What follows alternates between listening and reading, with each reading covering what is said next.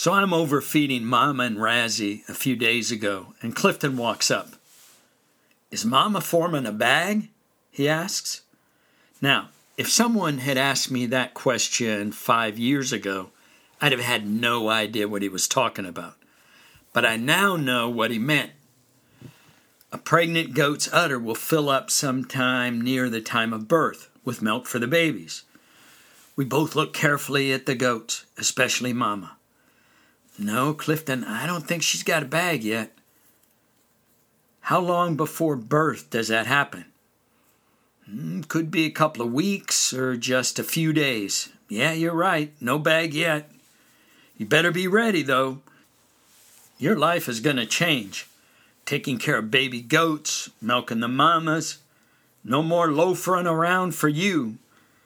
So these babies are doing about two and a half weeks according to my calculations, and I suppose it will be different. We have lots of friends and acquaintances interested. Can we come and see the babies? Can I bring my mom? My children are so excited. You know, I've been around goats being born before. I've watched Mama have her babies on three different occasions. But she didn't belong to me then. So this time is different. Hello, this is Ernie Johnson, owner of Anashira. Welcome back to the mountains of western North Carolina. In our last episode, I had just returned to Oberhausen after a visit to the Netherlands. Let's go back there.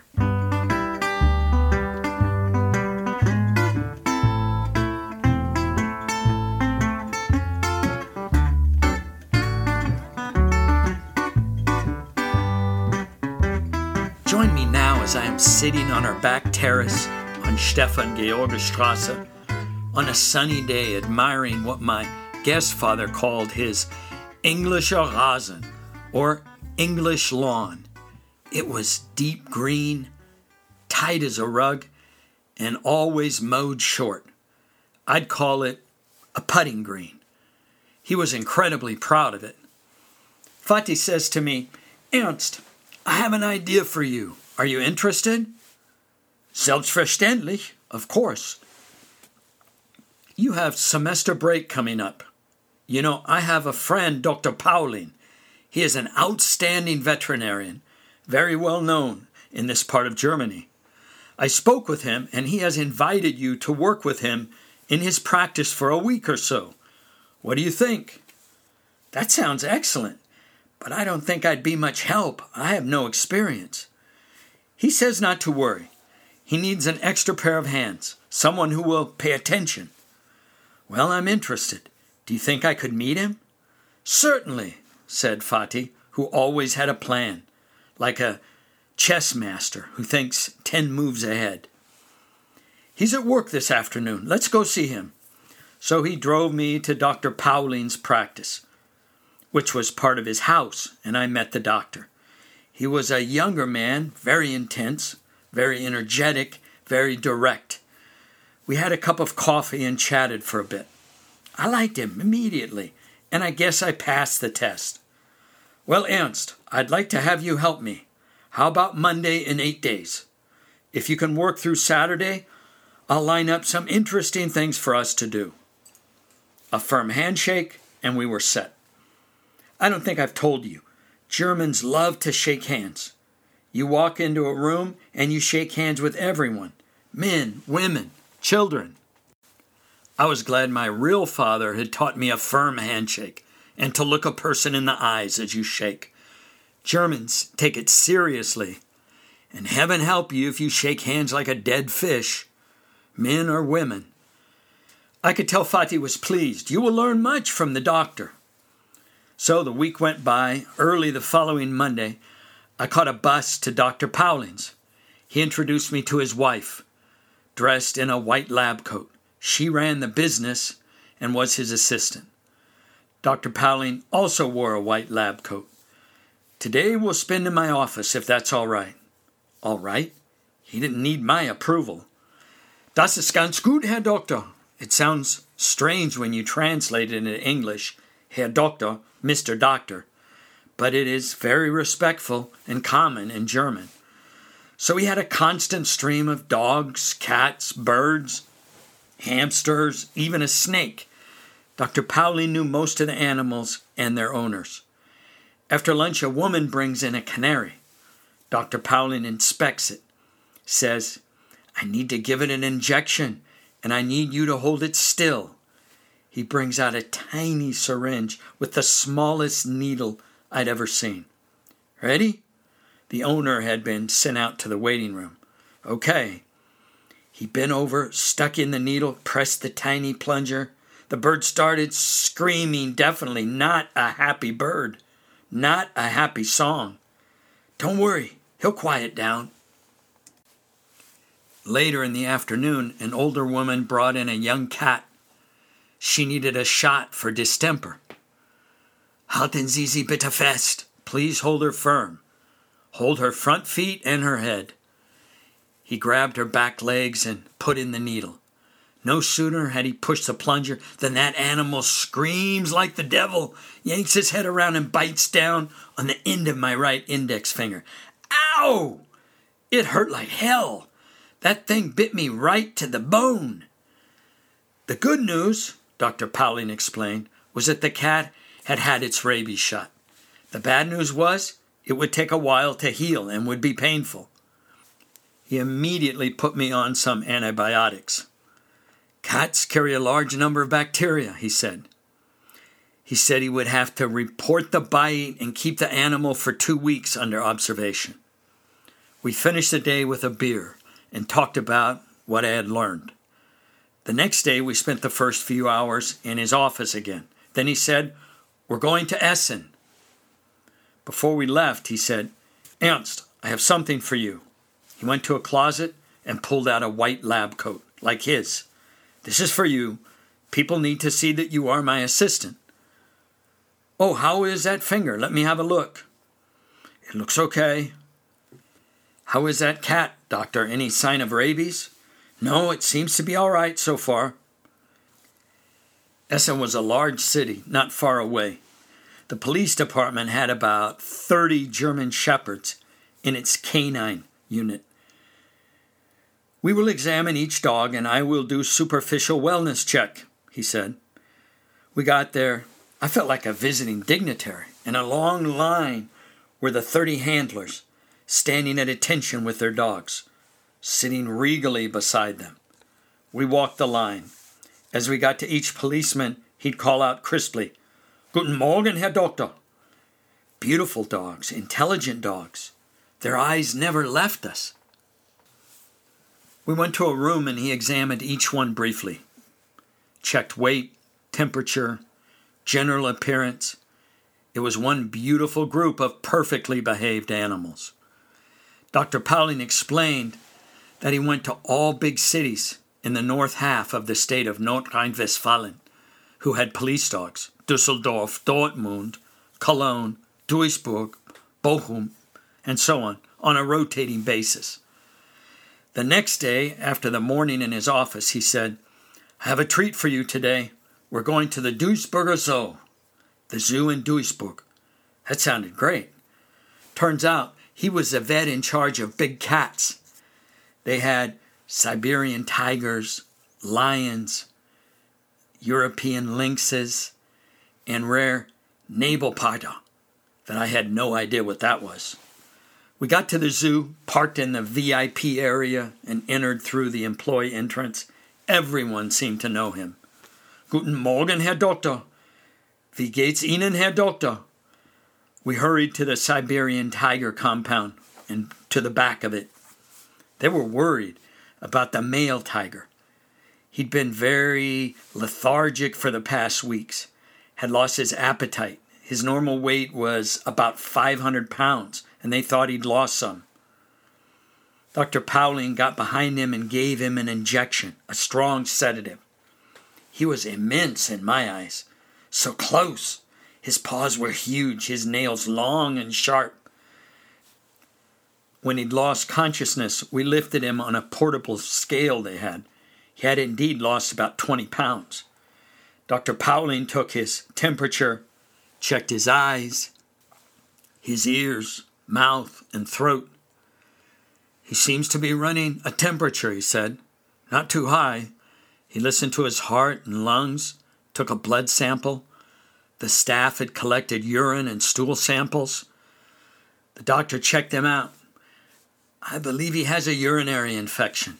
This sample is very cloudy. I'm going to give him an antibiotic injection today. It will take several days to work. I'll have the lab test back tomorrow and I'll call you up. They were all very appreciative. We had a small crowd of zoo management and staff. These tigers were featured stars of the zoo. They were all worried. We checked out the tiger's mate. She seemed healthy. We then checked on the pair of lions and their cubs. All okay. The lions were just as large as the tigers. The male looked even bigger with that mane on him. So, what do these animals eat? I asked the doctor. These lions eat about 10 kilos, that's 22 pounds, of horse meat and beef a week. It is sent directly from the slaughterhouse. As a treat, they'll get a rabbit with fur, bones, and guts. It's dead, of course. And we checked out the Nebelparder, which turned out to be clouded leopards. Gorgeous animals from Asia, from the forest in the Himalayas and up into China. Very rare, very threatened. I could tell on the ride home that Dr. Pauling was worried about the tiger. We'll know tomorrow if my guess was correct, he said. Tomorrow won't be too exciting. We're going to spend the day in the slaughterhouse. Oh boy, that doesn't sound too exciting, I thought. I got to Dr. Pauling's early because he said he wanted to be at the slaughterhouse before everything began. He explained that all veterinarians in Germany had to pull shifts regularly. Every hog and steer must be examined, he explained. This was of interest to me because there were two dishes in Germany that I loved steak tartare and Hackepeter. Steak tartare was made of ground sirloin, and you'd mix it with Worcester sauce, minced onions, uh, an egg yolk, capers, salt and pepper. Hackepeter is made with ground raw pork, sometimes with chopped garlic, onion, salt and pepper, and they serve these frequently on a brötchen, those delicious German hard rolls, or a slice of bread. Of course, I had never eaten either of those dishes in the States. My family, as all good Americans in those days, were deathly afraid of trichinosis, and tapeworms. My dad grilled steaks. They'd be super well done. You never saw any bit of pink in our hamburgers either. How can we eat raw beef and pork here in Germany and not get sick? I asked the doctor. We're very careful to slaughter and butcher only healthy animals. You will see, he explained. The first part of our day was inspecting animals before slaughter cows and hogs we check them for normal movement, apparent contamination, and any pathological signs of disease, emaciation. If any of these are found, the animal is rejected, he said. We examined more than a hundred animals. Later, we moved inside for the post mort process. We switched places with other vets. We examined each carcass, First, proper exsanguination. Check inside carcasses for signs of disease. See, I cut into the lymph nodes checking for systemic disease. Watch, I slice open the heart inspecting for worms, endocarditis. I check the intestines. See? How do these look to you, Ernst? Uh, I think they look like good intestines, Herr Doctor. Sehr gut, they're healthy. See, I check the lungs. There was another vet working alongside us. They knew each other and made some small talk, but no horsing around. No one cut off a chunk of kidneys and tossed it across the room as a joke. It was very serious. He tested me a few times. I think he was fooling around. He cut into one heart. Ernst, was meinen Sie? What do you think? Hey, I didn't know. I was nervous. I looked closely. It didn't look too good. Herr Doctor, Are those worms in there? Ah, so, sehr gut, Ernst. Those are worms. We reject this animal. And so it went the rest of the day. We were tired and bloody, digging through those carcasses of cows and pigs. I felt better, though, about steak tartare and Hackepeter, but I didn't want to eat anything raw at that moment. Every night when we sat down to Abendessen, our light supper, Mutti and Vati wanted to hear all about my adventures. They enjoyed all the details and were pleased that I'd never had these experiences in America. The next day was to be my last day with Dr. Pauling. So, what are you doing tomorrow? Mutti asked. Lions and tigers? Canaries and cats? I don't know. I'll see in the morning. I got to Dr. Pauling's early, as usual. We had a cup of that wonderfully strong German coffee. Ernst, I got the results of the lab work on our tiger. As I thought, it was a severe urinary infection. I spoke with the zoo this morning, and our patient has already improved. Sehr gut. Good work, Herr Doctor. How's that finger? Still painful. Oh, that's typical. A deep puncture wound like that can cause pain for weeks and weeks. He continued. Today we're going to a large farm, a pig farm. Wir eine große Menge Vögel kastrieren. We're going to castrate a great number of male piglets. On the way there, he explained if a male pig is not castrated, it will become aggressive. Also, the meat will become tainted.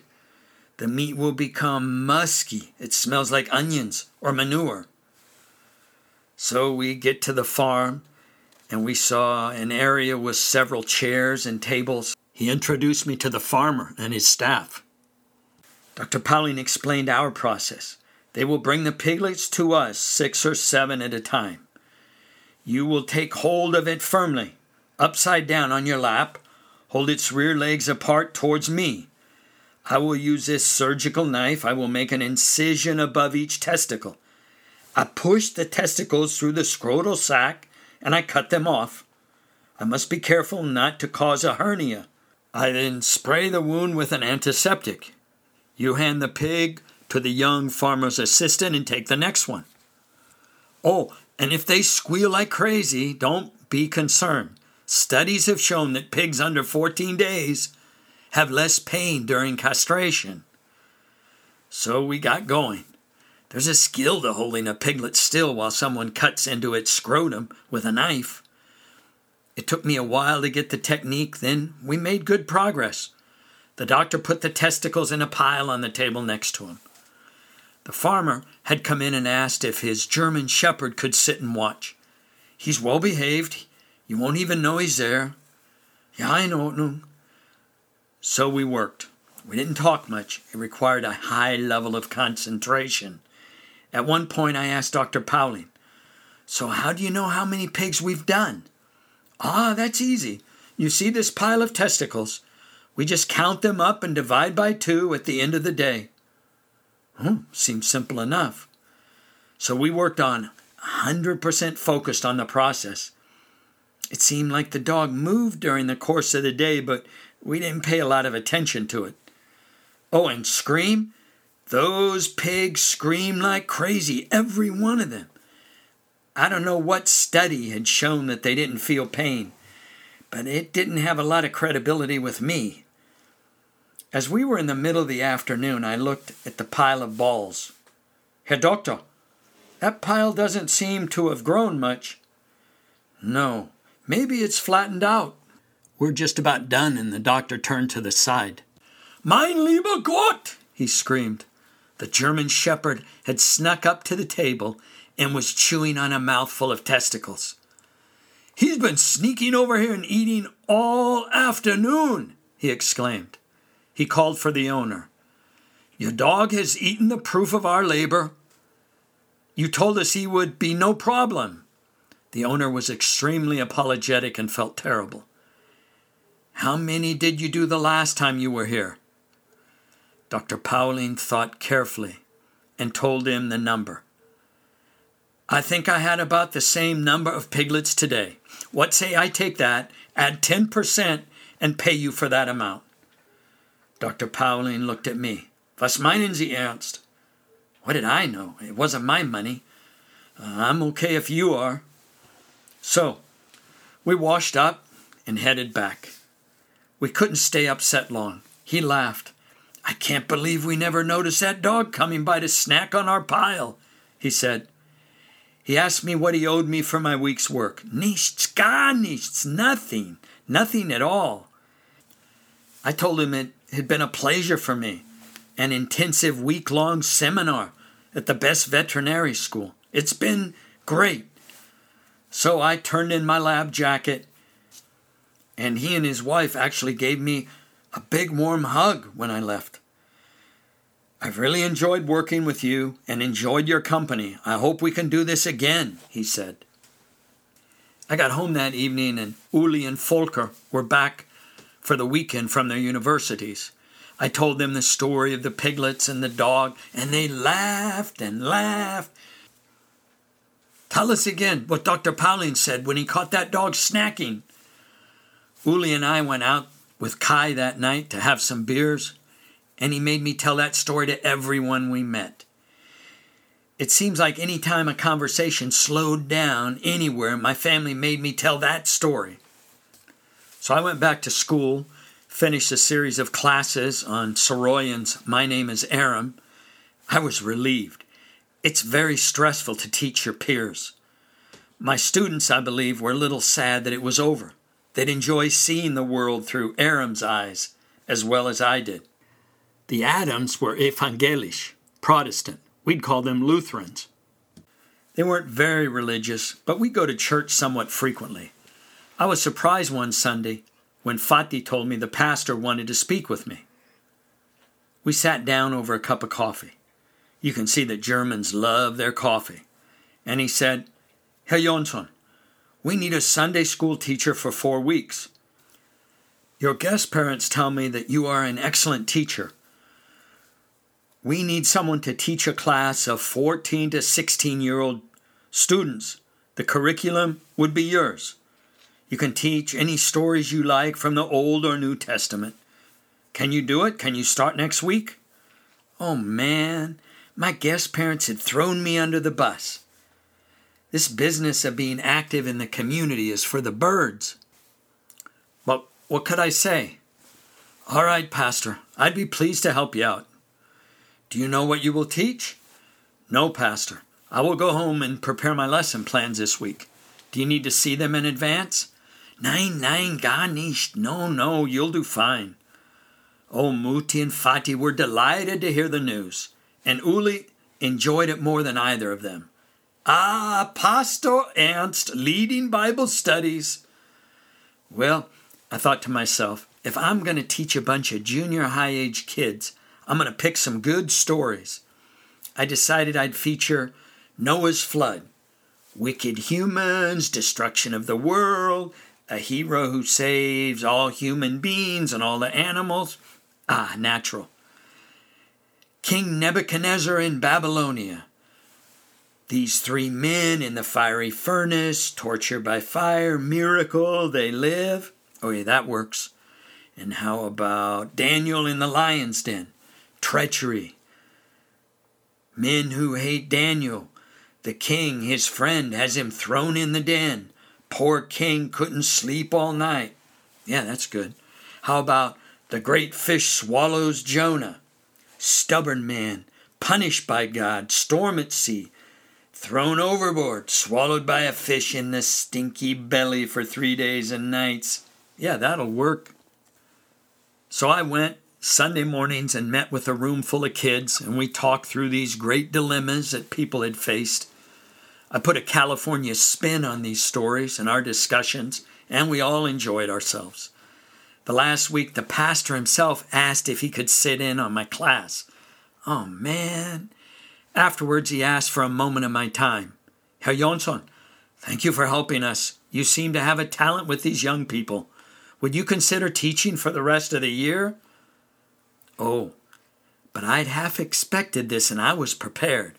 I appreciate that, Pastor, but I have commitments for every weekend in the near future.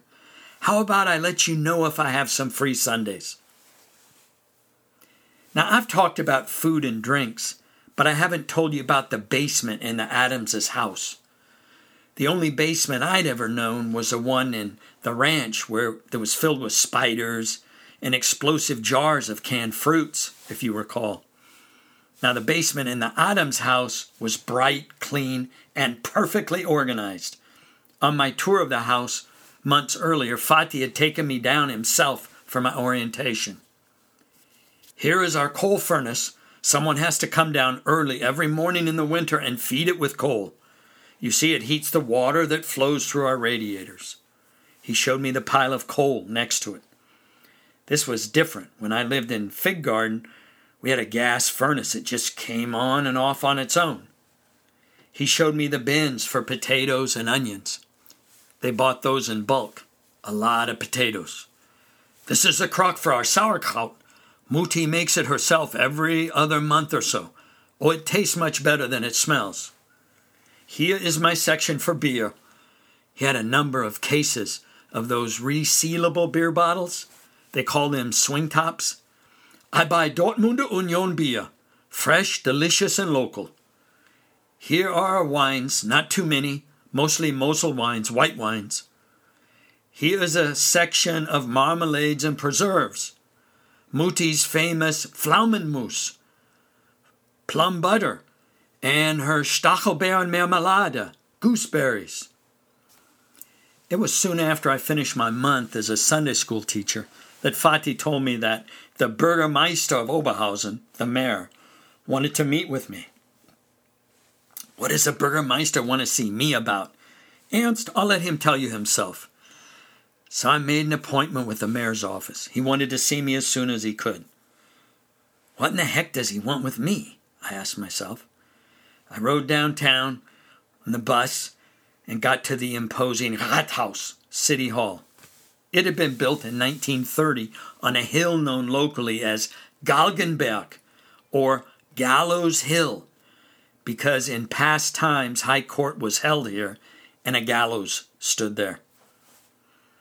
I went into the mayor's office. We, of course, shook hands, a very firm politician's handshake. Herr Jonsson, he said, Oberhausen has a sister city in Great Britain. It is Middlesbrough. Did you know that? No, I didn't. It is an industrial city like Oberhausen and has about the same population. Every year we have a visit by the young people. One year Germans go to England. This year the Middlesbrough people come here. I need your help. They will be here for 10 days five days in Oberhausen and in Nordrhein Westfalen, and five days in Berlin. None of these people speak German. We need a tour guide who speaks English and knows Germany. You are perfect. I know you are a fine teacher, and you will represent Oberhausen well. I took the liberty of getting approval in advance from your guest parents and your school for you to be away. Huh. Tell me something about these people, Herr Bürgermeister, their ages, occupations. I had visions of a bunch of gray haired, retired English men and women on an outing, not too exciting. Well, they are young people, young men and women, the same ages as the group you went to Italy with last summer. Aha, now it sounded better. So, are you looking to me to chaperone these kids?